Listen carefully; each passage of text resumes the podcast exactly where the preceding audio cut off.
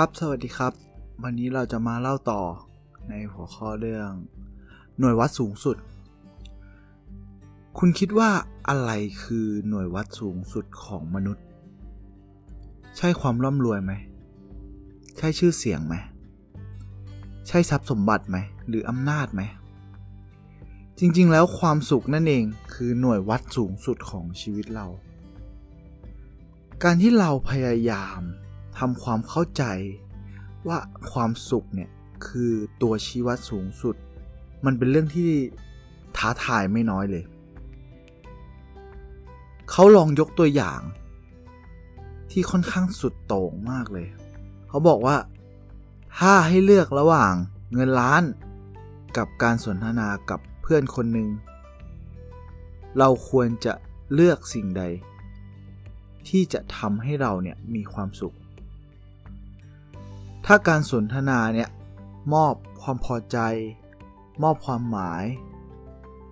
ให้กับให้กับเรามากกว่าเงินล้านเนี่ยเราก็ควรเลือกการสนทนาถูกไหมครับ เพราะว่าเรามองว่าความสุขเนี่ยคือคือตัววัด เราเลือกความสุขเป็นตัววัดมากกว่า ทีนี้ ถ้าเราปล่อยเงินล้านให้หลุดมือไป คือเราเราเราใช้ความสุขเป็นตัววัด เราปล่อยเงินล้านให้หลุดมือไป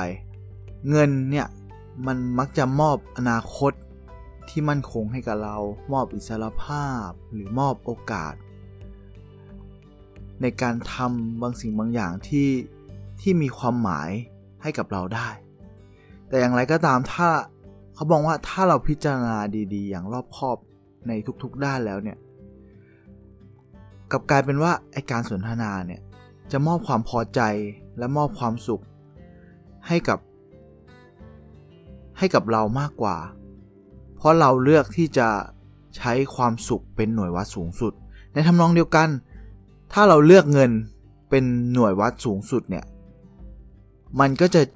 อยู่ในแง่มุมของการทำธุรกิจ แต่ถ้าเราใช้ความสุขเนี่ย มันก็ย่อมเป็นหน่วยวัด สูงสุดในแง่ของการใช้ชีวิตถูกไหมครับ เพราะนั้นถ้าเราเลือกที่จะใช้ชีวิต เราก็ควรจะใช้ความสุขเนี่ยแหละเป็นตัวหน่วยเป็นเป็นหน่วยวัดสูงสุด ไม่ใช่ความร่ำรวยหรือหรือตัวเงิน ถัดมาเป็นเรื่องความมั่งคั่งนะครับ แล้วก็และก็ความสุข ความมั่งคั่งและความสุข เรามักจะ